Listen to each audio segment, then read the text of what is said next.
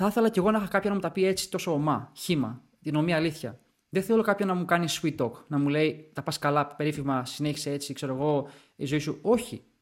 Είσαι για πιο πολλά. Γιατί είναι τόσο κακό να πάμε να φτιάξουμε κάτι σπουδαίο. Δεν το καταλαβαίνω αυτό. Γεια χαρά. Καλώς ήρθατε στο podcast Όλα για το Coaching. Σκοπός μας είναι να μοιραστούμε μαθήματα, λάθη και tips μέσα από το προσωπικό μας ταξίδι στην online επιχειρηματικότητα, καθώς και να περάσουμε καλά. Εάν σου αρέσει και το βρίσκεις χρήσιμο, κάτω share και με φίλους. Enjoy. Καλημέρα σας. Καλώς ήρθατε σε άλλο ένα επεισόδιο Όλα για το Coaching. Έχουμε ένα πάρα πάρα πολύ ωραίο θέμα σήμερα για εσάς. Ε, να καλησπέρισω και τον Κωνσταντίνο co-host εδώ. Ε, Κωνσταντίνε, πες ένα καλησπέρα στα παιδιά. Καλημέρα, καλημέρα, καλησπέρα. Καλημέρα, καληνύχτα. Α, ναι, καλημέρα. Πάλι το ίδιο. καληνύχτα. Πάλι τα ίδια καν. καλημέρα, καλημέρα σε όσους μας ακούνε. Είμαι ο Κωνσταντίνος Χριστόπουλος. Έχουμε ετοιμάσει σήμερα ένα πάρα πολύ ωραίο θέμα να πω. Ε, πάρα πολύ ωραίο. Πώς, ε, πώς λέγεται το επεισόδιο, Ζωσό; Η νοοτροπία της επιτυχίας. Πολύ ωραίο. Μ' αρέσει. Δηλαδή το success mindset, επειδή μπορεί κάποιοι να... Έχω μια περιέργεια τώρα για το τι θα περιλαμβάνει αυτό. Δηλαδή έχω αγωνία, δεν ξέρω τι θα πούμε. Καθόλου προετοιμασία. Τίποτα. Καθόλου προετοιμασία. Αν, αν scripted τελείως, αν scripted τελείως δεν έχουμε τίποτα. Δεν είναι. Απλά ξεκινάμε, τραβάμε και ό,τι βγει. Ό,τι βγει. Είμαστε σε τύχη τελείως. Γιατί το ονομάσαμε έτσι; Γιατί είναι πολύ σημαντικό πριν να ξεκινήσει κάποιος οτιδήποτε είναι, ένα coaching, ένα business γενικά, το τι έχει σημασία είναι να μπει στην νοοτροπία, τη διαφορετική νοοτροπία του business, του, της ελευθερίας, του freedom που λέμε, το να καταλάβει πώς να, ε, πώς να, πώς να το πω, ε, να επενδύει τα χρήματά του. Για παράδειγμα, γιατί να επενδύσει και γιατί να ξεκινήσει ένα business. Γιατί εάν το κάνεις μόνο για τα λεφτά που έχουμε ξαναπεί, ε, δεν θα, δεν θα, δεν, θα λειτουργήσει. Δηλαδή, ναι, είναι μεγάλο drive, αλλά ναι. κάποια στιγμή θα, θα, θα σε κουράσει. οπότε αυτό, δηλαδή είναι η νοοτροπία πριν ξεκινήσεις ακόμα και φυσικά και όσο πηγαίνεις και είσαι μέσα σε αυτό, οπότε για να βοηθήσουμε και κάποια άτομα που μας ακούνε που μπορεί να κάποια στιγμή να θέλουν να ακούσουν, ναι, να, ναι. να ξεκινήσουν κάτι. Νομίζω ρε φίλε, ε, πέρα από το πριν ξεκινήσεις, ε, θα έλεγα καλύτερα ότι είναι αυτό που θα σε οδηγήσει στο να θες να ξεκινήσεις. Γιατί πριν αποκτήσεις αυτό το mindset... Και αυτό. Νομίζω δεν σου περνάει το μυαλό ή δεν τολμάς κατά κάποιο τρόπο να πεις ότι θα ξεκινήσω κάτι δικό μου. Γιατί είναι ένας αγώνας, ένας μαραθώνιος, είναι τι να πω τώρα, είναι 10 μαραθώνοι που λες, OK, okay, πάμε, ξέρω εγώ, και βήμα-βήμα. Δηλαδή το να, το να φτάσει στο σημείο να πεις αυτό το πράγμα και να ξεκινήσεις, χρειάζεται τρομερό mindset για να ξεκινήσεις δηλαδή. Ε, οπότε είναι κάτι το οποίο θα, το, θα σε οδηγήσει στο να πάρεις την απόφαση να ξεκινήσεις. Ε, γιατί είναι αυτό που θα σε κάνει να πεις ότι είναι possible, ότι μπορώ να το κάνω. Και από εκεί ξεκινάνε όλα. Από εκεί ξεκινάς να ονειρεύεσαι ουσιαστικά. Ναι, ναι, 100%. Έχεις, ε, έχεις δίκιο σε αυτό. Το πρώτο πράγμα που θα, θα ήθελα να αναφέρω είναι προσωπικό βασικά. Το οποίο είναι και ένα πολύ ωραίο πράγμα. Είναι, είναι, ε, να πω πώς ξεκίνησα βασικά, πώς μου μπήκε εμένα ιδέα. Ναι. Που ξεκίνησε με αυτό που λες, έτσι, δηλαδή με τη νοοτροπία την οποία, OK, okay, πάντα την είχα μέσα μου για το business, αλλά αυτό την έκανε multiply, ας πούμε, την πολλαπλασίασε αυτό το βιβλίο. Εγώ το ξεκίνησα, ξεκίνησα να μπαίνω στην ιδέα, δηλαδή να χτίζω αυτή τη νοοτροπία της επιτυχίας, ας πούμε, με ένα πάρα πολύ ωραίο βιβλίο, το Millionaires Fast Lane, το οποίο ήταν εξαιρετικό. Εντάξει, το διάβασα, δεν ξέρω, σε μια εβδομάδα, δέκα μέρες, κάτι Είναι πολύ μεγάλο, έτσι. Το έχω διαβάσει κι εγώ. Είναι, έχει, έχει είναι... πάρα πολύ μεγάλο βιβλίο. Ναι, ναι, ναι. Δε, δεν, δηλαδή το, το, είχα, το είχα ξεφυλίσει, ξέρω εγώ, πολύ, πολύ μεγάλο. Και.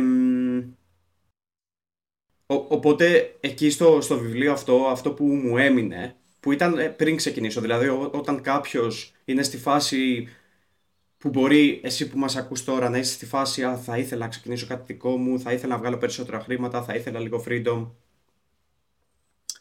Το, πρώτα απ' όλα το προτείνω ανεπιφύλακτα αυτό το βιβλίο, είναι από τα top. Και δεύτερον αυτό που μου έμεινε είναι ότι τι θέλεις να κάνεις; Να κόψεις πέντε χρόνια τώρα που είσαι νέος. Μπορεί να είσαι 20, 25, 30, γιατί είσαι νέος ακόμα στα 30 επειδή είμαι 30 το λέω αυτό.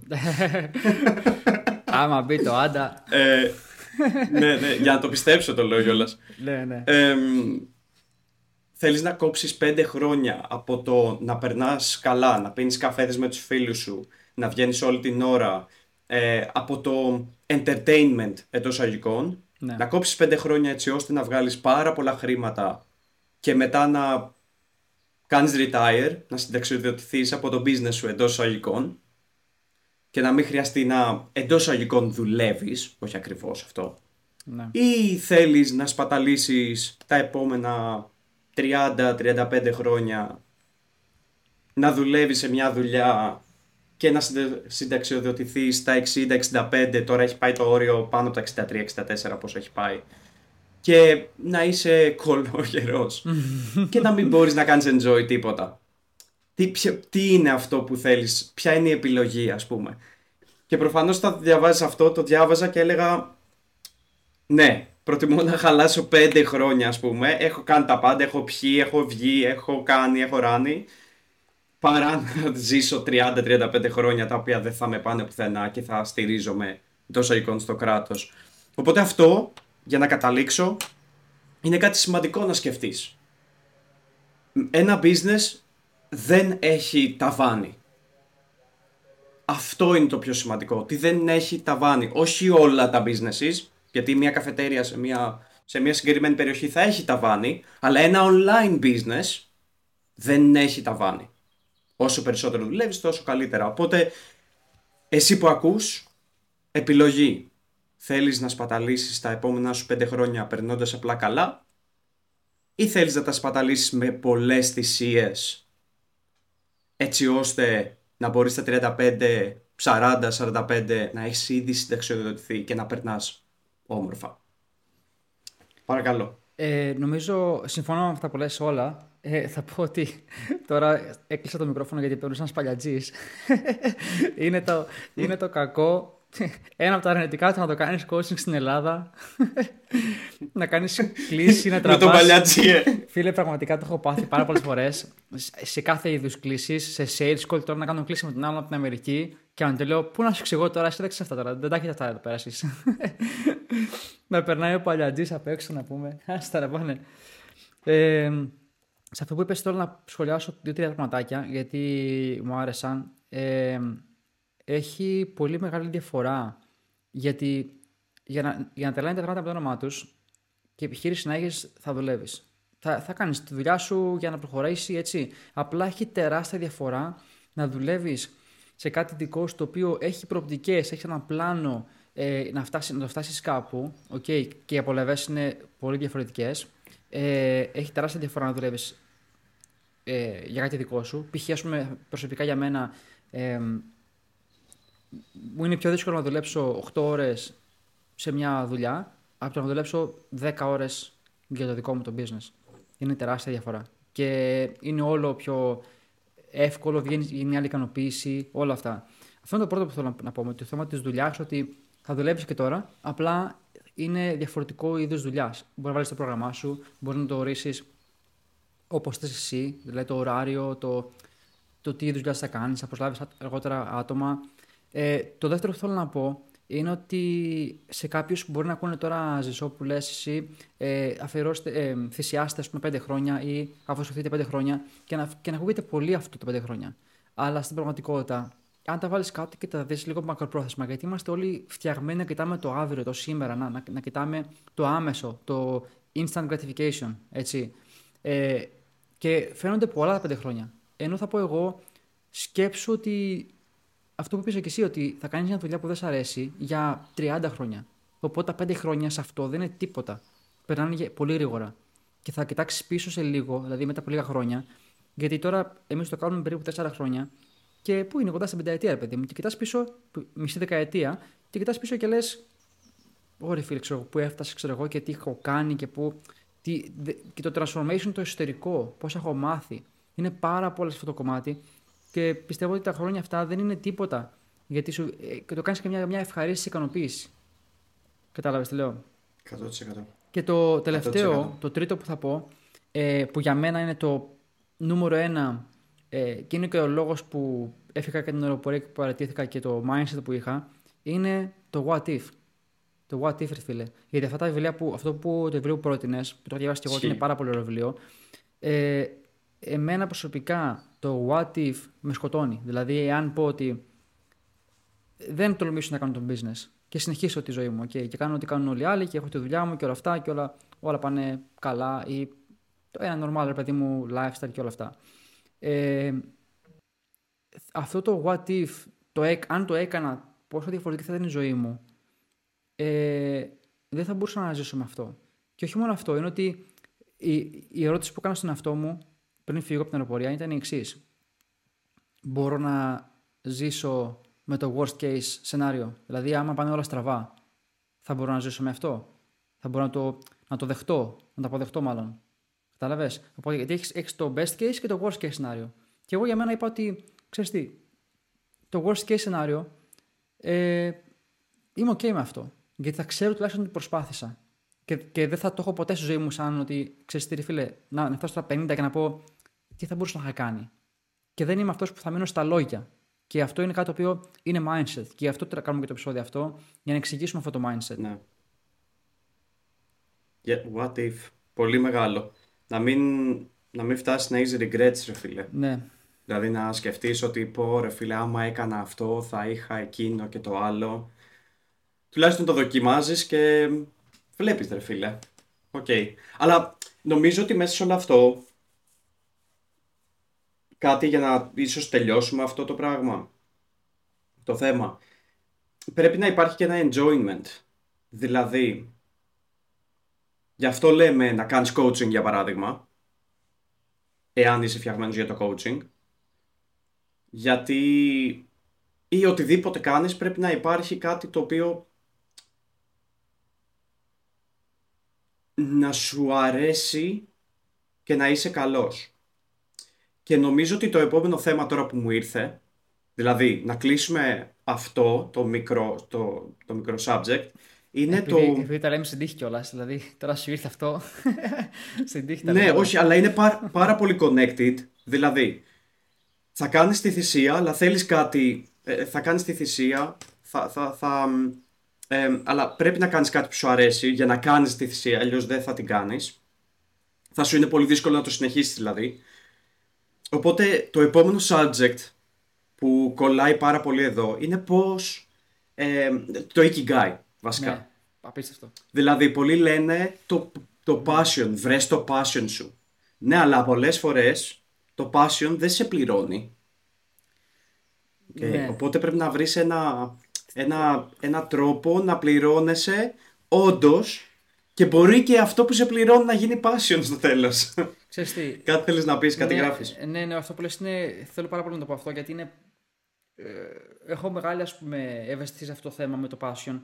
Ρε φίλε, ε, αρχικά το Kigai είναι πάρα πολύ ωραίο βιβλίο, το έχω διαβάσει και εγώ. Ε, είναι απίστευτο. Ε, ουσιαστικά έχει τους κύκλους και τους διάφορους τομείς που μια δουλειά θα σου δώσει την απόλυτη ικανοποίηση από ό,τι θυμάμαι έτσι αυτό, αυτό πραγματεύεται. Ε, θέλω να πω ρε φίλε ότι το passion δεν μπορείς να, αυτό που λένε βρες το πάθος σου, okay. Πολλοί το παραρρεπινεύουν και σου λέει ότι α, θα κάτσω να σκεφτώ. Τι κάθεσαι έτσι και σκέφτεσαι. Ποιο είναι; Α, αυτό μπορεί να μου αρέσει. Και σκε... Δεν είναι σκέψη, δεν είναι ότι θα κάτσει και να το σκεφτείς. Το βρες το passion σου είναι ξεκίνα κάτι, δεν θα μας αρέσει. Μετά ξεκίνα κάτι άλλο δεν θα μας αρέσει. Έτσι βρίσκεις mm. το passion σου, κάνοντας, όχι, σκεπ, όχι σκεπτόμενος ή σκεπτόμενη. Έτσι βρίσκεις το passion σου. Δηλαδή, εγώ δεν ήξερα ότι το business είναι passion, ότι, ότι θα, θα μου αρέσει τόσο πολύ.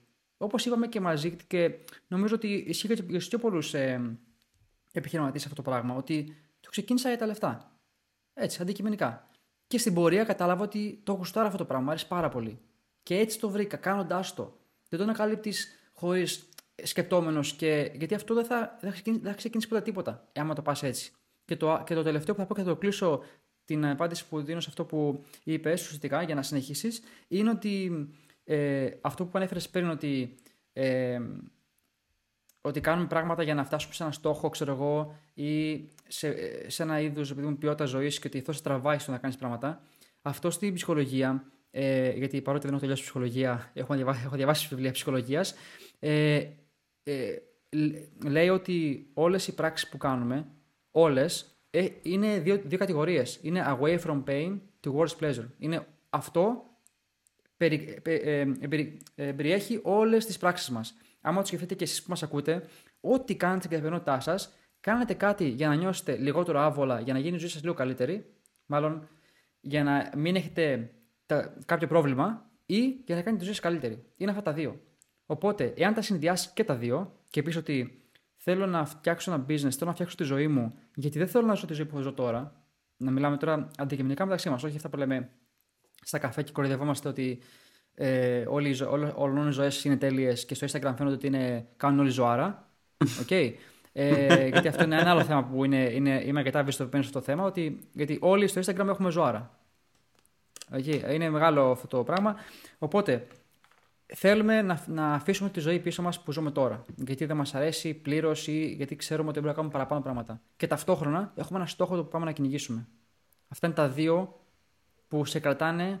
Driving forces. Ακριβώς. Mm. Είναι τα driving forces. Και αυτό είναι πάρα πολύ σημαντικό να το έχουμε στο μυαλό μας για όταν πάμε να πετύχουμε κάτι. Αυτό θέλω να πω. 100%. αυτό που σκεφτόμουν είναι δύο πράγματα σε, σε αυτά συγκεκριμένα που είπες.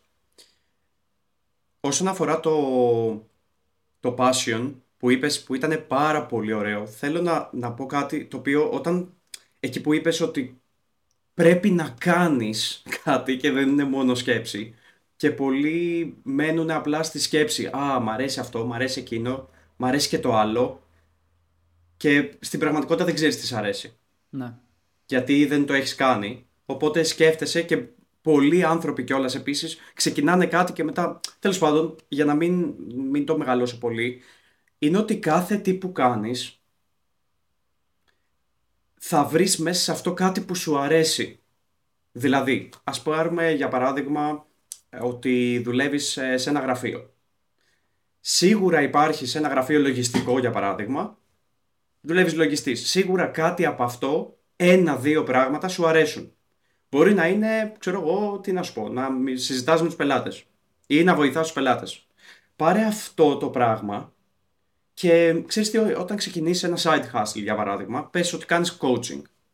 Τι σου αρέσει από το coaching; Μου αρέσει για παράδειγμα το content creation. OK. Οπότε αυτά τα δύο πράγματα που σου αρέσουν τα συνδυάζεις και μετά είναι σαν, σαν ένα puzzle, εγώ έτσι το βλέπω το passion, ότι από τα πράγματα που δοκιμάζεις Κάτι σου αρέσει και κάτι δεν σου αρέσει. Οπότε βάζεις το puzzle και μετά από αυτά που σου αρέσουν, δηλαδή είναι από μέσα προς τα έξω. Πολλοί άνθρωποι προσπαθούν να βρουν το passion από έξω προς τα μέσα. Δηλαδή ψάχνουν εκεί έξω που υπάρχουν εκατομμύρια πράγματα να κάνεις και προφανώς είσαι frustrated. Δηλαδή είσαι μπερδεμένος ρε φίλε. Αλλά τι κάνεις, ψάχνεις σε αυτά που ήδη κάνεις.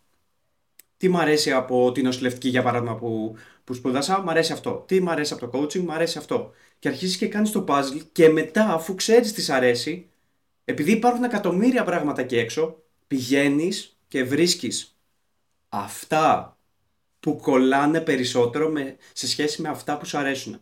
Δηλαδή, αν εγώ ξέρω ότι τρία-τέσσερα πράγματα μου αρέσουν, πάω έξω και βρίσκω τι έχει αυτά τα τέσσερα πράγματα. Α, ε, το coaching, για παράδειγμα. OK, okay, αυτό θα μου ταιριάζει κατά 80-90%. Φυσικά δεν, δεν θα κάνεις κάτι που, δεν σου, που σου αρέσει στο 100%. Ποτέ δεν υπάρχει αυτό. Ισχύει.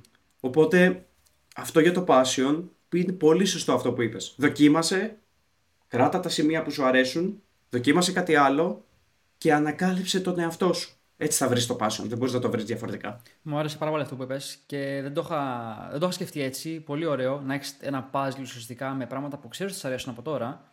ε, είτε μπορεί να είναι κάτι μικρό. Να είναι κάτι μικρό ε, που έχεις παλιά, τέλο μικρός ή μικρή, ας πούμε, και τώρα το συνδυάζεις με κάτι άλλο, το οποίο κάνεις και monetize και λες, συνειδητοποιείς, που είναι και yeah. μέρος του Kigai, έτσι. Συνειδητοποιείς ότι μπορώ να βάλω χρήματα με αυτό. Και έχω και ικανοποίηση, είμαι και καλός ή καλή, και λες, wow. Πραγματικά είναι αυτό το aha moment, το. Πω, τι, τι, πέτυχα χρυσό εδώ πέρα. Και από εκεί προέρχεται το εντός εισαγωγικών no effort που λένε. Δηλαδή, ναι, ναι, ναι.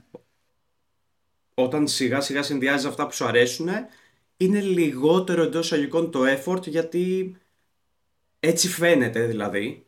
Ε, γιατί το κάνεις πιο ευχάριστα. Δεν είναι αγκαρία. Αυτό, ναι. αυτό, αυτό είναι το passion στην ουσία. Δηλαδή αυτά σε βοηθάει. Όχι ότι... Ε, το, το δεύτερο πράγμα που ήθελα να πω, που είπες πριν, που είναι πολύ ωραίο, είναι γιατί κάνουμε πράγματα. Driving force και να αποφύγουμε κάτι. Ε, το μετάλλιο και το λιοντάρι που μας κυνηγάει. Τα δύο πράγματα, ας πούμε. Ωραία, ωραία. Ε, νομίζω μπορούμε να το κλείσουμε αυτό το θέμα τώρα ε, και να περάσουμε σε, στο επόμενο κομμάτι του mindset, της νοοτροπίας. Ε, τι άλλο έχεις σημειώσει εσύ σαν ε, mindset, νοοτροπία;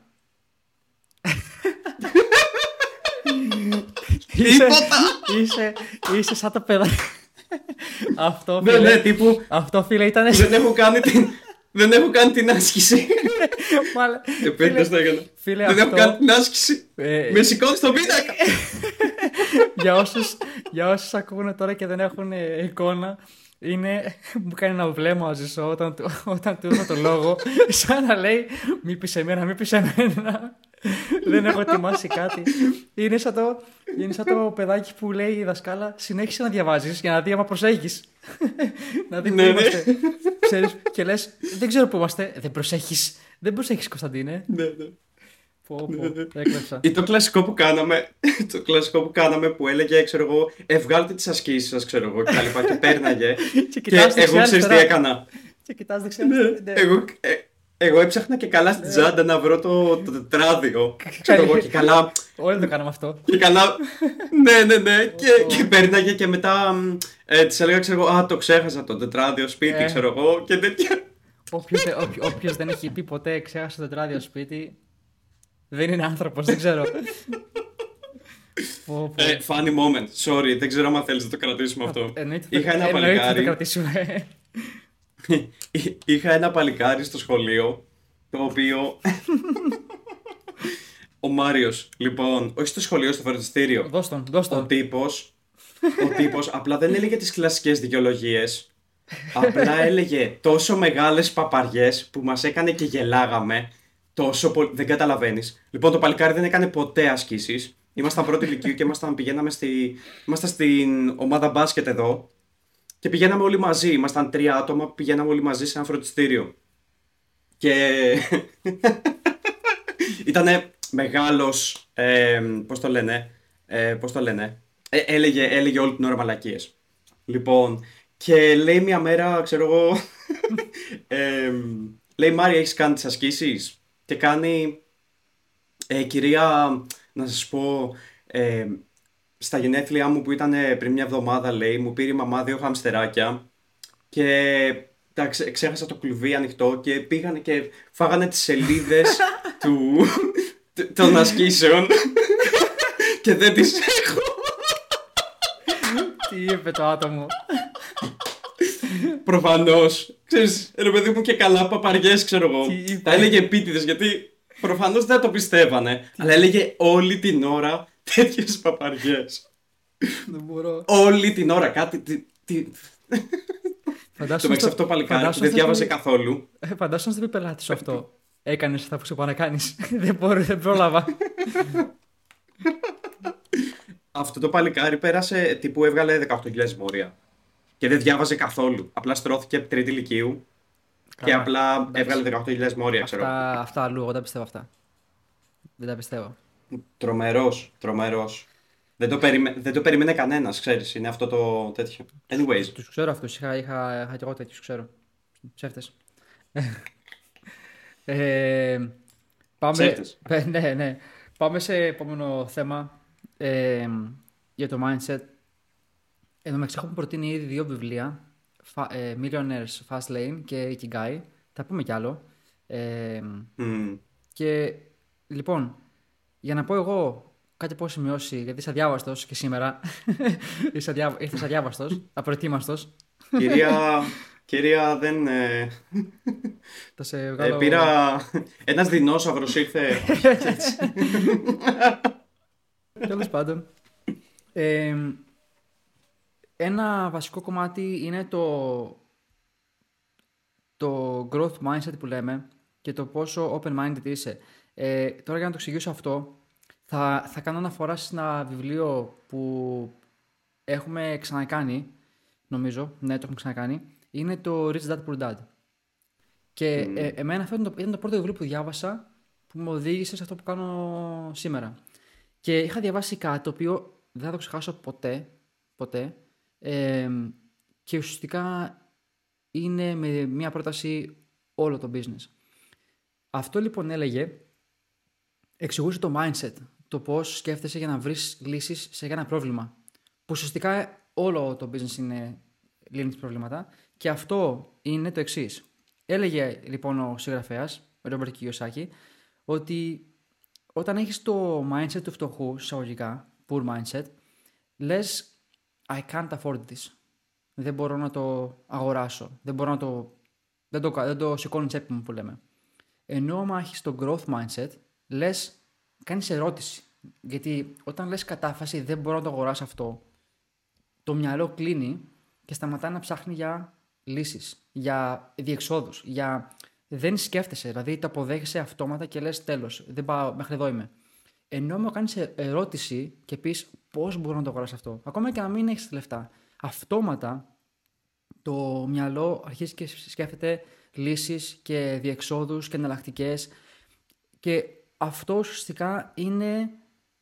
ταιριάζει στα πάντα. Δηλαδή, έχω ένα πρόβλημα. Λες, κόλλησα, δεν μπορώ να το περάσω. Πώς μπορώ να βγάλω πιο πολλά, πώς μπορώ να γίνω πιο υγιής, πώς μπορώ να γίνω πιο... Ε, να βρω περισσότερο χρόνο, πώς μπορώ να βρω χρόνο για αυτό; Δηλαδή, ό,τι πρόβλημα, και δεν πάει μόνο για το business, πάει για, για οτιδήποτε.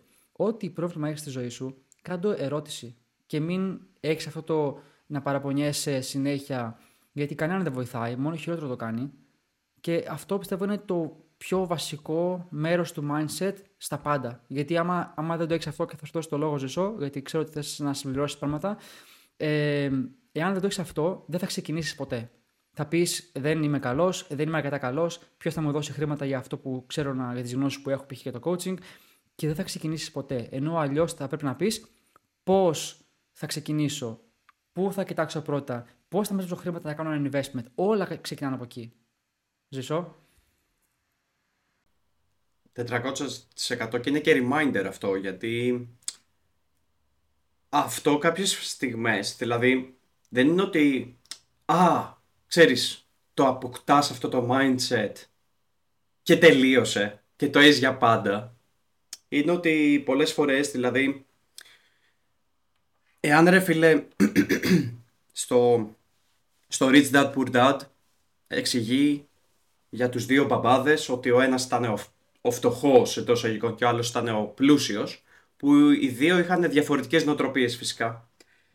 Όταν έχεις μεγαλώσει σε ένα περιβάλλον το οποίο εντάξει και οι δύο δεν ερχόμαστε από πλούσιες οικογένειες ερχόμαστε από middle class, ξέρω ναι. εγώ και τα λοιπά τι γίνεται αυτό το mindset δηλαδή είναι, είναι τόσο τόσο δύσκολο να το ξεπεράσεις Δηλαδή, καθώς μίλαγε, ήταν reminder και για μένα. Και είναι πολύ ωραίο αυτό ναι. που το κάνουμε στο podcast. Γιατί και προσωπικά και σε πολλούς ανθρώπους σε κυνηγάει αυτό το mindset. Δηλαδή το δεν μπορώ να το κάνω αυτό, δεν θα τα καταφέρω. Ε, ξέρεις αυτό το που σε βάζει στάσιμο. Και αλήθεια είναι ότι όσο ανεβαίνεις τόσο περισσότερο θα το βρίσκεις κιόλας. Δηλαδή επειδή ανεβαίνεις σε ένα σκαλί, έχεις ξεπεράσει ένα κομμάτι του, αλλά στο επόμενο σκαλί βρίσκεις, το βρίσκεις πάλι μέχρι να σου φύγει τελείως αυτό το, το poor mindset ας πούμε, να σου φύγει ναι. και να το ξεπεράσεις τελείως. Και η διαφορά με τα πλούσια παιδιά, δηλαδή δεν είναι ότι οι πλούσιοι έχουν μόνο λεφτά εντός εικόνας. Αυτοί που είχαν, έχουν έρθει από οικογένειες έχουν το mindset. Αυτό είναι το πιο σημαντικό. Ναι. Και κάπου που είχα διαβάσει, δεν θυμάμαι τώρα σε ποιο βιβλίο, είχα διαβάσει σε ένα βιβλίο ότι μπορεί να είναι και σε αυτό, ότι οι αποφάσεις που παίρνει ένα παιδί από πλούσιους γονείς είναι οι αποφάσεις που έχει μάθει από τον πατέρα του. Γιατί είναι σε αυτή την οτροπία. Και έλεγε κάπου ότι εάν βάλεις έναν 20χρονο, ο οποίος έχει μεγαλώσει φτωχός και έναν 20χρονο, ο οποίος έχει μεγαλώσει πλούσιος, ο φτωχός μπορεί να είναι πανέξυπνος, αλλά μπορεί να μην πετύχει. Γιατί δεν έχει μάθει από μικρός αυτό το mindset. Και η αλήθεια είναι ότι πρώτα πρέπει να αλλάξει το mindset του φτωχού εντός αγικών και μετά να έρθει το success. Δηλαδή αν δεν αλλάξει αυτό, μάλλον δεν θα έρθει ποτέ το success. Ξέρεις τι; Θα βρίσκουμε τείχο. Ε, και συμφωνώ και δεν συμφωνώ με αυτό που λες και θα σου πω γιατί, για να κάνω λίγο ε, αντίλογο λίγο. Ε, επειδή πιστεύω ότι έχει να κάνει πολύ, επειδή είπες ανέφερες πλούσια παιδιά ή παιδιά πάντα από πλούσιους γονείς. Ε, αργότερα θα βάλω και έναν ορισμό σε εισαγωγικά στο πλούσιο, τι είναι αυτό και τι δεν είναι. Ε, αλλά αυτό που θέλω να πω είναι ότι δεν έχουν περάσει όλοι το mindset στα παιδιά τους. Και θα έλεγα με επιφύλαξη, προσωπική μου άποψη, ότι η πλειοψηφία δεν το έχει περάσει. Δηλαδή, εγώ όσους, όσους ή όσους έχω γνωρίσει ε, που θα μπορούσε να πει κάποιος ότι έχουν αρκετά χρήματα, ε, δεν έχουν το mindset γιατί δεν ξέρουν πώς βγαίνουν αυτά τα χρήματα. Και εάν δεν ξέρεις πώς βγαίνουν και δεν έχεις τα skills ο ίδιος, δεν είναι μόνο το mindset. Δηλαδή, δεν μπορείς να τα εκτιμήσεις το ίδιο. Και δεν μπορείς να το καταλάβεις. Δηλαδή, αυτό για μένα το έχω σαν ε, challenge δικό μου για όταν θα έχω παιδιά, ας πούμε, να περάσω το mindset ότι αυτό ρε παιδί μου δεν βγαίνει από το πουθενά. Προφανώς είναι το mindset, αλλά είναι και η συμπεριφορά σου. Δηλαδή, τα, τα, ωραία, θα το πω τώρα γιατί είναι το τέλειο timing, πιστεύω. Το, η οικονομία και όταν λέω οικονομία δεν εννοώ ε, το να κάνεις οικονομία, αυτό εννοώ, είναι συμπεριφορικό. Είναι ξεκάθαρα συμπεριφορικό. Και για όποιον ενδιαφέρεται να διαβάσει βιβλίο, Psychology of Money, πάρα πολύ ωραίο βιβλίο, ε, τι λέει ουσιαστικά ότι εάν δεν μπορείς να βάλεις στην άκρη έστω και το 2% του μισθού σου, όταν θα βγάζεις παραπάνω, πάλι θα μπορείς να το κάνεις δεν σταματάει ποτέ. Και αυτό το βλέπουμε συνέχεια με άπειρα παραδείγματα, με άτομα τα οποία όσα και να βγάζουν, ποτέ δεν έχουν στην άκρη γιατί χαλάνε πάντα όσα βγάζουν. Και, και το λέω αυτό γιατί για να ξεκινήσεις κάτι πρέπει να κάνεις ένα investment. Είτε μικρό είτε μεγάλο πρέπει να κάνεις ένα investment. Εάν ποτέ δεν έχεις στο μυαλό σου αυτό το mindset ότι θα κάπου πρέπει να ξεκινήσω και να κάνω ένα investment, δεν θα το κάνεις ποτέ. Οπότε είναι ξεκάθαρα συμπεριφορικό και να πεις τι χρειάζομαι, τι δεν χρειάζομαι. Αυτό ίσως μπορώ να το κόψω, να το μειώσω για να κάνω κάποια οικονομία και να φτάσω στο σημείο να κάνω ένα investment για να ξεκινήσω. Να, τώρα γιατί το λέω αυτό; Λέμε τις λέξεις πλούσιο συνέχεια και τα λέμε και μεταξύ μας και στην καθημερινότητά μας. Τι είναι, και ρωτάω και αυτούς που μας ακούνε τώρα, να το σκεφτούν και οι ίδιοι. Τι είναι, πώς θα ορίζετε εσείς ένα πλούσιο; Δηλαδή, τι ποσό. Αυτή μου αρέσει πάρα πολύ αυτή η ερώτηση, γιατί την κάνω σε όποιον κάνω αυτή τη συζήτηση. Θέλω να κάνω μια ερώτηση στο κοινό να το σκεφτούν τι αριθμό θα βάζατε εάν πείτε ότι, ωραία, κάποιος είναι πλούσιος. Σε ποιον αριθμό και μετά είσαι πλούσιος και, πού και σε ποιο αριθμό και κάτω δεν θεωρείσαι πλούσιος; Γιατί άμα το σκεφτούμε αυτό, σπάει ένας πολύ μεγάλος μύθος που είναι στο κεφάλι μας και μας εμποδίζει να ξεκινήσουμε. Okay. Οπότε, άμα ρωτήσω κάποιον τώρα, ωραία, παίζω ένα αριθμό, έτσι ώστε όταν είσαι αυτά τα λεφτά, θεωρείσαι πλούσιος. Και ακούω, θα σου στην Ελλάδα. Ε, ε, θα σου πω και θα σου πω. Ναι, ακούω ξέρω εγώ, νούμερα τύπου 1 εκατομμύριο, 500.000, 100.000. Ωραία. Βάλτε ένα νούμερο στο μυαλό σας. Okay. Τώρα θα πω το εξής. Ε, το οποίο το έχω διαβάσει σε βιβλίο και είναι πάρα πολύ ωραίο και το, το διάβασα έπαθα πλάκα. Ε, ο πλούτος δεν είναι νούμερο. Είναι ποσοστό. Είναι ποσοστό. Δηλαδή, σαν κλάσμα. πόσα βγάζεις προς τα πόσα χαλάς. Εάν το πόσα χαλάς τίνουν στο προς τα, προς τα πόσα βγάζεις, θα είναι πάντα μονάδα. Εάν το πόσα χαλάς τίνεις στο, στο μηδέν στην οικονομία, στο να, στο να τα διαχειρίζεσαι καλά, θα έχεις παραπάνω. Δηλαδή, αν το ποσοστό αυτό σκεφτείτε, όσα και να βγάζετε, ένα χιλιάρικο, 800 ευρώ, 2.000, όσα και να βγάζετε, εάν χαλάτε κάθε μήνα λιγότερα από όσα βγάζετε, ε, έχετε λύσει ένα πρόβλημα. Δηλαδή, είναι πάρα πολύ βασικό αυτό το πράγμα και ξεκινάει από εκεί. Από εκεί ξεκινάνε όλα. Γιατί ακόμα και business τώρα, να σου πω, πάρει το business με υπαλλήλους, όλα είναι αυτοματοποιημένα, πάρει τα όλα, δεν θα αλλάξει τίποτα. Γιατί όσα βγάζεις θα χαλάς. Ναι, okay, θα έχεις καλύτερη ζωή, αλλά δεν θα αλλάξει κάτι στο. Δεν θα γίνεις πιο. Ε, δεν θα έχεις πιο πολλά λεφτά. Γιατί τα χαλάς όλα. Ναι, αλήθεια είναι αυτό. Ωραίο, μου άρεσε βασικά που το, που το λες αυτό. Είναι πολύ ωραία νοοτροπία και πέφτει στο, στην νοοτροπία του, του success βασικά μέσα σε όλο αυτό. Ξεκάθαρα, είναι από τα πιο σημαντικά θέματα. Ναι, ναι, ναι. True. Αλήθεια. Θα σου πω, θα σου πω όμως κάτι που έχω ένα objection σε αυτό που είπες. Όντως, δεν τους μαθαίνουν πολλά, πολύ πλούσιοι εντός αγικών ε, στα παιδιά τους πράγματα. Αλλά θα σου πω ένα πράγμα το οποίο θεωρώ ότι είναι το competitive advantage από άποψη νοοτροπίας ενός παιδιού που έχει ζήσει σε ένα περιβάλλον σαν και αυτό. Και είναι ένα πράγμα νομίζω. Η αυθονία. Το abundance. Ναι. Δηλαδή, abundance και scarcity. Δηλαδή τι σημαίνει; Όταν ζεις σε ένα περιβάλλον το οποίο σου λέει συνέχεια δεν έχουμε. Ναι. Θέλω να πάρω ψωμί. Θέλω να πάρω αυτό. Θέλω να πάρω αυτό. Δεν έχω. Okay. Ναι. Δεν έχω, δεν έχω, δεν έχω. Ζητάς από τον μπαμπά, ζητάς από τη μαμά, παίρνεις 3 ευρώ, παίρνεις 2 ευρώ, ας πούμε, και ε, ε, παίρνεις συνέχεια αυτό το μήνυμα το δεν έχω, δεν έχω, δεν έχω, δεν έχω. Αυτό μπαίνει στο κεφάλι σου. Ναι. Ενώ ένα, ένα παιδί το οποίο είναι εντός εισαγωγικών conditioned να πιστεύει ότι Α, OK, okay, το θέλω αυτό, θα το πάρω. Και αυτό θα το πάρω, και αυτό θα το πάρω. Έρχεται από μια νοοτροπία η οποία, ε, πώς το λένε, δεν, δεν, δεν νιώθει αυτή την έλλειψη. Ω, δεν μπορώ να το κάνω αυτό, δεν μπορώ να το έχω αυτό. Τι θα κάνω εάν δεν έχω λεφτά; Δεν υπάρχει αυτό το πράγμα και νομίζω ότι αυτή είναι η μεγάλη διαφορά. Δηλαδή, πέραν του, του τι έχει μάθει από το οικογενειακό του περιβάλλον, εάν είναι μαλάκας, εάν δεν έχει σημασία όλο αυτό, δεν, έχω, δεν συζητάμε για αυτά.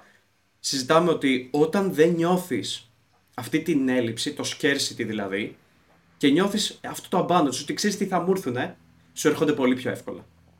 Ναι. Αυτό θεωρώ ότι είναι μεγάλη, μεγάλη διαφορά. Ε, συμφωνώ. Συμφωνώ αυτό που λες και καλό το objection. Ε, είναι, είναι όμως δίκο που μαχαίρει λίγο αυτό. Είναι λίγο δικό που μαχαίρει. Γιατί υπάρχει και στο mindset, και το έχεις ακούσει και εσύ, ότι σε αυτό που αρχικά, επειδή όπως είπα και πριν, η οικονομία είναι ξεκάθαρα συμπεριφορικό, το να κάνεις οικονομία είναι ξεκάθαρα συμπεριφορικό. Και αυτό λένε όχι εγώ, ε, άλλοι που είναι πιο έξυπνο και έχουν γράψει και βιβλία και είναι επιστήμονες. Ε, ε, το mindset, αυτό που λες είναι καλό σίγουρα ότι έχεις ένα πιο abundance, δηλαδή νιώθεις ότι σου έρχονται, ότι είναι προσβάσιμο, ότι, έχει, ότι, ότι είναι possible, ότι είναι, έχεις πρόσβαση σε τέτοια χρήματα, ας το πούμε έτσι. Το οποίο εντάξει, μπορείς να το καλλιεργήσει και με το mindset που συζητάμε και, και τώρα, άμα ακούσει το podcast. Ε, κάνε ένα like και share. ε, αλλά αυτό που θέλω να πω είναι ότι το, η, η άλλη πλευρά του, του νομίσματος είναι ότι έχεις συνηθίσει σε αυτό και για παράδειγμα είναι ίσως πιο δύσκολο να κάνεις οικονομία εάν έχεις συνηθίσει να χαλάς. Εάν έχεις και πάντα είχες. Και ωραία, κάποια στιγμή θα φύγει την οικογένειά σου, okay, από τους γονείς σου. Εντάξει, θα τους έχεις σαν backup, αλλά παιδί μου, πρέπει να φτιάξεις την οικογένειά σου. Πρέπει να φτιάξεις τη ζωή σου. Είναι πιο δύσκολο να φύγεις από αυτό, γιατί εάν νιώθεις ότι. Ε, ειδικά στην Ελλάδα που γίνεται αυτό πιο πολύ, πιστεύω στην Αμερική δεν υπάρχει τόσο και στην Ευρώπη. Είναι λέει, πιο ρε παιδί μου, άντε, 18, δρόμο, φύγε σπίτι. Ενώ στην Ελλάδα το έχουμε πιο πολύ αυτό. Είμαστε πιο κοντά στην οικογένεια συνήθως. Οπότε είναι πιο δύσκολο να φύγεις από αυτό και να πεις ότι okay, ήρθε η σειρά μου να κάνω πράγματα εγώ, να δημιουργήσω. Ή άμα έχεις backup ότι οι γονείς μου, μου, μου παρέχουν τα πάντα στη ζωή. Okay, αυτό είναι ένα κομμάτι. Το άλλο είναι ότι εάν προέχει από μια οικογένεια που δεν είναι πλούσια, ε, ή είναι ξέρω mid class ή low class, οτιδήποτε, ε, και φτιάξεις ένα business, παλεύεις με ένα mindset πολύ δύσκολο, παλεύεις με ένα δαίμονα, το οποίο είναι το εξής. έχεις μεγαλώσει σε αυτό το περιβάλλον, σε αυτό το κύκλο με αυτά τα χρήματα. Ακόμα και να βγάλεις χρήματα, θα κάνεις self-sabotage και θα επιστρέψεις σε αυτό που έχεις συνηθίσει να ζεις. Αυτό θα τα ακούει κάποιος και θα λέει: Δεν παίζει να το κάνω αυτό εγώ. Μην, το, μην παίρνει όρκο. Γιατί το έχω δει άπειρες φορές να γίνεται και με τον εαυτό μου το έχω δει και με άτομα που ξέρω, ότι όταν έχεις μεγαλώσεις σε ένα mindset, το λέω ξεκάθαρα, ναι, το παραδέχομαι, ότι όταν έχεις μεγαλώσεις σε ένα περιβάλλον το οποίο ε, τα λεφτά δεν είναι άφθονα, okay, ε, αυτόματα κάπως επαναφέρεις τον εαυτό σου χωρίς να το θέλεις. Δηλαδή, βγάζεις χρήματα, κάνεις ένα καλό μήνα, βγάζεις 7-8 χιλιάδες και κάπως σαμποτάρεις τον εαυτό σου. Αυτό επίσης είναι αποδεδειγμένο ψυχολογικά, υπάρχει σαν mindset και φτάνεις εκεί που έχεις συνηθίσει να ζεις, εκεί που νιώθεις safe. Ότι safe, είναι οξύμορο, αλλά δεν έχω λεφτά, αλλά νιώθω safe γιατί αυτό είναι το περιβάλλον μου, το identity μου. Εκεί, εκεί ανήκω. Αυτό είναι το mindset. Και αυτή είναι η άλλη πλευρά του νομίσματο. Αυτό, αυτό, αυτό προσπαθούσα να πω ακριβώς. Ναι. Αυτό το, το self-sabotage, δηλαδή αυτό ήταν το point μου. Αλλά ναι, από την άλλη μεριά, εάν έχεις συνηθίσει να σπαταλάς όλη την ώρα και να τα παίρνεις όλα έτοιμα, φυσικά πρέπει να χτίσεις και λίγο τον εαυτό σου περισσότερο, έτσι ώστε να είσαι άξιος, ας πούμε, ναι. να κάνεις κάτι δικό σου. Δηλαδή, είναι, είναι δίκοπο μαχαίρι. Αλλιώς θα είσαι άξιος της μοίρας σου που λέμε. Το, το mindset που είπες προηγουμένως. Ναι. Θέλω να πάμε στο επόμενο θέμα, το οποίο είναι για τα investments. Και νομίζω ότι είναι το τελευταίο. Ναι, το έχω σημειώσει και εγώ. Ναι. ναι. Πρέπει να μπούμε. Πρέπει να μπαίνεις σε. Δηλαδή για τα χρήματα, πρέπει να καταλάβεις πώς δουλεύει το χρήμα. Πρώτα απ' όλα θέλω να πω ένα πάρα πολύ σημαντικό πράγμα. Ότι υπάρχει πάρα πολύ έντονο, ειδικά τώρα με το Instagram και που είναι πολύ πιο εύκολο το shopping. Υπάρχει πάρα πολύ αυτό το αγοράζω συνεχώς και αυτό κολλάει και με το mindset. Ναι. Δηλαδή αν θέλεις να κάνεις, όταν θα κάνεις self-sabotage, ξαφνικά όταν παίρνεις λεφτά, Αγοράζεις. ψάχνεις τρόπους να τα χαλάσεις χωρίς να το καταλάβεις. Πάρα πολύ σωστό. Και για να κάνεις investment πρέπει να καταλάβεις λίγο πώς λειτουργεί το χρήμα. Και το χρήμα λειτουργεί με έναν τρόπο. Πρώτα απ' όλα, δουλεύεις για το χρήμα αν είσαι σε ένα 9 to 5. Αυτό που πρέπει να καταλάβεις είναι ότι πρέπει αυτό το χρήμα που βγάζεις να δουλεύει για σένα. Και πώς θα δουλεύει για σένα; Σε επόμενο στάδιο όταν θα ξεκινήσεις κάτι. Θα έχεις κάνει hire κάποιον, ο οποίος θα δουλεύει για εσένα σκληρά, έτσι ώστε να βγάζεις περισσότερο χρήμα. Οπότε το χρήμα δουλεύει για σένα. Ε, αν έχεις άλλο παράδειγμα εδώ, είναι πολύ σημαντικό. Απλά για να τελειώσω, αυτό που ήθελα να πω είναι ότι στα investments όλοι θέλουμε να περάσουμε καλά. Όλοι θέλουμε να κάνουμε ταξίδια, όλοι θέλουμε να κάνουμε όλα αυτά. Για να πετύχεις κάτι, για να αρχίσεις να... αν θέλεις να πετύχεις τη ζωή σου και να ανοίξεις ένα business το οποίο θα πάει καλά, πρέπει να μπει στην οτροπία ότι αυτά τα χρήματα που βγάζω από τη δουλειά μου θα τα βάλω κάπου έτσι ώστε να μου βγάλει περισσότερο χρήμα. Και αυτό είναι νομίζω το πιο δύσκολο κομμάτι το να το φτιάξεις, να το καλλιεργήσεις έτσι ώστε να γίνεις successful. Όπως μας λέγανε και κάποιοι μέντορές μας, τα χρήματα είναι, σκέψου το business σου σαν ένα, ε, πώς λέγεται, machine για ε, της Coca-Cola πας, ας πούμε, βάζεις λεφτά στο, στο machine αυτό που είναι το business σου και βγάζεις περισσότερο. Συνήθως έτσι γίνεται. Και ε, όταν κάνεις investments, αρχικά πρέπει να μαζέψεις τα λεφτά σου για να κάνεις το πρώτο investment και μετά καταλαβαίνεις ότι κάθε φορά που κάνεις investment θα βγάλεις λεφτά ούτως ή άλλως. Είτε λόγω mindset, επειδή θέλεις να τα βγάλεις και σε παρακινεί, είτε λόγω του ότι είναι πολύ καλή επένδυση και βγάζεις περισσότερα λεφτά. Ναι, συμφωνώ πάρα πολύ στο που ε, ουσιαστικά, ποια, και, ποιο, είναι το, ποιο είναι το θέμα εδώ πέρα με τα investments, είναι ότι σε οποιαδήποτε άλλη δουλειά ανταλλάζεις χρόνο με το χρήμα. Αυτό ισχύει με τις mm. δουλειές. Δίνεις χρόνο, είτε είναι 6 ώρο, 8 ώρο, 12 ώρο, ό,τι και να είναι αυτό, ε, και παίρνεις κάποια χρήματα πίσω. Αυτό, εάν το βάλεις κάτω, δηλαδή δεν έχεις δει έξοδα από αυτό. Δεν θα αλλάξει ποτέ. Που σημαίνει ότι άμα χάσεις τη δουλειά αύριο μεθαύριο το ξύλο, τελείωσε αυτή η ανταλλαγή χρόνων με χρήμα. Τελείωσε. OK, okay, έχει κάποια εμπειρία από τη δουλειά, την ξαναπάρεις αλλού. OK. Okay.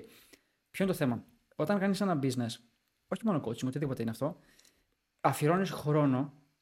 Okay. Μπορεί να μην πάρεις τα χρήματα στην αρχή, όχι, βασικά σίγουρα θα πάρεις τα χρήματα στην αρχή κατευθείαν, αλλά τι γίνεται; Ο χρόνος σου πάει σε ένα asset, περιουσιακό στοιχείο στα ελληνικά. Και αυτό είναι που επίσης πραγματεύεται και το βιβλίο Rich Dad Poor Dad, ξανά, πάρα πολύ βιβλίο, στο ότι φτιάχνεις ένα asset, τη μηχανή που είπε ζω, που σου παράγει χρήματα. Δεν πάει μόνος στο να έχεις υπαλλήλους, πάει στο ότι ακόμα και αν κάνει ένα investment σε σένα, δίνεις χρήματα, OK. Ανεβάζεις το mindset σου, ανεβάζεις το earning capacity, ανεβάζεις δηλαδή το πόσο πολλά εσύ μπορείς να βγάζεις. Άρα εσύ, σαν άνθρωπος, εσύ που μας ακούς, γίνεσαι ένα asset. Γιατί, γιατί επενδύεις σε σένα και παίρνεις κάποια skills, που σημαίνει ότι ε, έχεις τις γνώσεις να βγάλεις χρήματα. Εσύ είσαι η μηχανή. Δεν είναι το business σου. Η μηχανή είσαι εσύ. Το business, και αυτό να πάει καλά, θα κάνεις άλλο business. Αλλά η μηχανή είσαι εσύ. Επενδύεις σε εσένα. Ε, Παίρνεις γνώσεις. Και νιώθεις μετά ικανός ότι εγώ μπορώ να βγάλω χρήματα ό,τι και να γίνει. Πάρε τα μου όλα. Πάρε μου το business, πάρε μου τους υπαλλήλους, πάρε μου όλα. Θα, μην αφήσεις τίποτα. Θα τα βγάλω ξανά. Θα τα ξαναφτιάξω όλα. Αυτό είναι.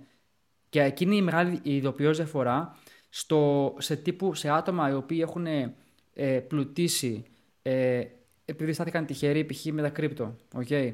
Ε, αυτό βασικά κυρίως, γιατί okay, υπάρχουν και μετοχές και όλα αυτά. Καλά είναι όλα αυτά. Okay. Απλά εσένα δηλαδή, επένδυε στον εαυτό σου να πάρεις τα skills της γνώσης, να βγάζεις χρήματα και μετά είμαι full, είμαι θετικός στο να επενδύσεις σε μετοχέ κτλ. Εννοείται, για να, γιατί και τότε τα λεφτά δουλεύουν για σένα. Απλά δεν είναι τόσο asset ότι δεν βγάζεις πολλά παραπάνω. Και θα, θα πω αυτό και θα τελειώσω. Ε, ότι ε, π.χ. βγάζεις ένα χιλιάρικο okay, και σου λένε επένδυση το 10% σε μετοχέ. Τώρα για κρύπτο θα μιλήσω γιατί δεν ξέρω πολύ αυτό το κομμάτι, αλλά ισχύει το ίδιο και ακόμα παραπάνω γιατί είναι κάτι πολύ απρόβλεπτο και δεν είναι asset σίγουρα. Ε, αντί να δίνεις 10% σαν οικονομία, που και αυτό είναι δύσκολο, σε μετοχέ, γιατί να φτιάξεις ένα asset, να, να ανεβάσεις το earning capacity, να βγάζεις 10.000 ευρώ το μήνα και τότε το 10% είναι ένα χιλιάρικο. Φαντάσου να βάζεις ένα χιλιάρικο που είναι το 10% αυτό που βγάζεις σε μετοχέ. Πόσο θα έχεις σε 10 χρόνια, 20 χρόνια. Πάρα πολύ εύκολα. Ανέβασε το. Πολύ... Φτιάξε το asset και μετά σκέψου με τέτοια investments. Το, invest... το μεγαλύτερο investment είναι αυτό. Αυτό είναι. Πολύ, πολύ, πολύ μεγάλο αυτό που λες. Πολύ, πολύ ωραίο. Πολύ μεγάλο. Μ' άρεσε πάρα πολύ ότι η μηχανή στην ουσία είναι ο εαυτός σου και αυτή η μηχανή δεν θα σταματήσει ποτέ να σου βγάζει λεφτά. Και κάτι που μου άρεσε πάρα πολύ είναι ότι που είπες ότι ανεβάζεις το earning capacity. Ναι. Δηλαδή, όταν εσύ... Ε, θυμάμαι για από τον εαυτό μου, όταν πρώτα επένδυσα, επένδυσα 2,5 χιλιάρικα, μετά επένδυσα 3, μετά επένδυσα 5 και ταυτόχρονα τα χρήματα που έπαιρνα ε, μεγάλωναν. Δηλαδή το, το, το level των χρημάτων. Οπότε ε, ανεβάζεις και το εαυτό Δηλαδή εμένα 5 χιλιάρικα αυτή τη στιγμή, για παράδειγμα, πριν τρία χρόνια θα μου φαινόντουσαν τι; Τώρα μου φαίνεται. ναι, ναι, ναι. Ε, αυτό. Τώρα μου φαίνεται. Α, οκ, εντάξει, εντάξει, είναι ακριβό. Οκ, αλλά για να δούμε τι έχει. Ναι. Γιατί έχει 5 χιλιάρικα, τι θα μου προσφέρει. Δηλαδή, δεν θα το βγάλω τελείως από το μυαλό μου και να πω Α, ρε φιλέ, ούτε καν. Ξέρω ναι, ναι. Ε, είναι, είναι το, το, η αναφορά που έχεις στο perspective. Γιατί κάποιος ο οποίος ναι, ναι. ε, είναι σε μια δουλειά, ο οποίος παίρνει ε, 800.000 ευρώ, ας πούμε, okay, τα, τα 5.000 ή τα 10.000 φαίνονται τρελό ποσό. Σου λέει παίρνω αμάξι με 10.000. Okay. Ε, φαίνεται πολύ μεγάλο ποσό. Αλλά εάν κάνεις αυτό που λέμε το investment και φτιάξεις ένα asset, γιατί μπορείς στην αρχή να σου, πάρει, να σου πάρει πολύ καιρό να μαζέψεις 3.000, 2.500. Αλλά μετά άμα, άμα, έχεις, άμα βγάζεις 5 ή 4 ή 5 ή 6 χιλιάρικα πούμε, το μήνα, αλλά το βλέπει αλλιώς. Τα νούμερα αυτά σου φαίνονται αλλιώς. Δεν, δεν, δεν βλέπεις το ποσό. Γιατί δεν έχεις το mindset του βγάζω 1000 ευρώ. Πλέον βγάζω 3, 4. Και τώρα το investment του 8.000 ή 10 σου φαίνεται το βλέπεις διαφορετικά. Μπράβο. Μπράβο δηλαδή είναι, είναι ξεκάθαρα το ότι πόσα βγάζεις τώρα και πόσα θα σου, και πόσα θα σε, πού θα σε οδηγήσει αυτό το πόσα να βγάζεις. Ναι, ναι, πολύ σημαντικό. Πολύ σημαντικό. Και το βλέπω Ξέρεις, αυτό το πράγμα, ρε παιδί μου, τι γίνεται; Το βλέπω όχι μόνο στην Ελλάδα, αλλά και στο εξωτερικό. Δεν ξεκινάει με το χιλιάρικο ή το διχίλιαρο. Δηλαδή, εάν, ας πούμε, για παράδειγμα, βλέπεις ένα course έξω, που σου αρέσει, από κάποιον coach, από κάποιον, το οποίο έχει 100 ευρώ. Και σκέφτεσαι ότι ξέρεις τι, 100 ευρώ, δεν έχω 100 ευρώ ρε φίλε να πληρώσω γι' αυτό. Θα ψάξω στο ίντερνετ και θα τα βρω. Θα τα βρεις, στο λέω, 400% θα, τα, θα βρεις πώς θα το κάνεις αυτό το πράγμα που θέλεις να, να πάρεις το course. Let, ε, ας πούμε coaching για παράδειγμα. Θα τα βρεις στο ίντερνετ, οτιδήποτε θες υπάρχει free. Οτιδήποτε αυτό που βλέπω συνέχεια ότι γίνεται είναι ότι κάποιοι δεν θα σπαταλήσουν εντός εισαγωγικών 100 ευρώ σε ένα course το οποίο θα τους βοηθήσει όχι μόνο να ανεβάσουν κάποιο skill που θέλουν να μάθουν, αλλά θα τους γλιτώσει και χρόνο ταυτόχρονα. 100 ευρώ τα οποία βγαίνεις, πατάς, πατάς το πόδι σου, ας πούμε, πηγαίνεις σε ένα μαγαζί να φας και πληρώνεις 50, έτσι, και προτιμούν να, να χαλάσουν δεκάδες ώρες στο YouTube ή στο ίντερνετ που θα μάθουν μισή και μισή πληροφορία και θα πρέπει να ενώσουν τα, τα κομμάτια για να πάρουν αυτή την πληροφορία. Δεν ξεκινάει από τα 1000 ευρώ, ναι. ξεκινάει από τα 50 ευρώ που θα θέλεις να δώσεις, από τα 100 ευρώ μετά, από τα 500 ευρώ, γιατί όλη αυτή είναι νοοτροπία επένδυσης. Ναι. Γιατί η επένδυση δεν είναι ότι α, ξαφνικά θα σου αλλάξει η ζωή. Γλιτώνεις χρόνο και θα πεθάνεις θα πεθάνουμε και πρέπει να το καταλάβουμε αυτό. Οπότε όσο περισσότερο χρόνο έχεις το... και όσο περισσότερα μαθαίνεις σε λιγότερο χρόνο, τόσο πιο επιτυχημένος θα γίνεις σε λιγότερο χρόνο, σε, σε πιο fast, πιο, πιο γρήγορα. Ξέρεις, αυτή, αυτή, αυτό το πράγμα, συγγνώμη, με, ναι, ναι. με τρελαίνει ότι δεν θα δώσω 50 ευρώ, δεν θα δώσω 60 ευρώ, θα αρχίσω να ψάχνω παντού, ξέρω εγώ. Ναι. Μπορεί να μην τα έχεις, αλλά βγάλ τα ρε φίλε. 30 ευρώ μπορεί να είναι το μεροκάματό σου. Δηλαδή ναι. δύο μέρες δουλειάς, ας πούμε. Ισχύει. Φίλε, αυτό που λες ε, είναι κάτι πραγματικά και εμένα με τρελαίνει, με τρελαίνει αυτό το πράγμα. Δηλαδή το ότι. Ε, πο, πολύ complain, ρε φίλε. Πολύ, πολύ δράμα. Δηλαδή, ε, όλο παράπονα για τα πάντα, ότι όλα πάνε στραβά, όλα εναντίον σου. Ε, δεν είναι όλα εναντίον σου. Και εσύ που μας ακούς τώρα, αν πιστεύεις ότι έχεις κάποιες δυσκολίες, στο εγγυώμαι, στο υπογράφω ότι υπάρχουν άτομα που είχαν πιο δύσκολα και καταφέραν πιο πολλά. Εάν το έχεις αυτό στο μυαλό σου, θα πεις ότι, OK, σταμάτα να κάνεις beach out, που λέμε, και get to work. Δηλαδή είναι απλά πράγματα. Και θα πω κάτι άλλο, ένα, ένα μικρό rant που θέλω να κάνω, ε, λίγο real talk, γιατί είναι επίσης ένα άλλο θέμα. Ε, εάν έχεις τη συνήθεια, αρχικά το να βλέπεις άπειρα βίντεο στο YouTube και να μην κάνεις τίποτα, ακόμα και αυτό να κάνεις, να πας free, δεν αλλάζει τίποτα νομίζεις ότι αλλάζει, γιατί γίνεσαι motivate, fake motivation, αλλά δεν αλλάζει τίποτα.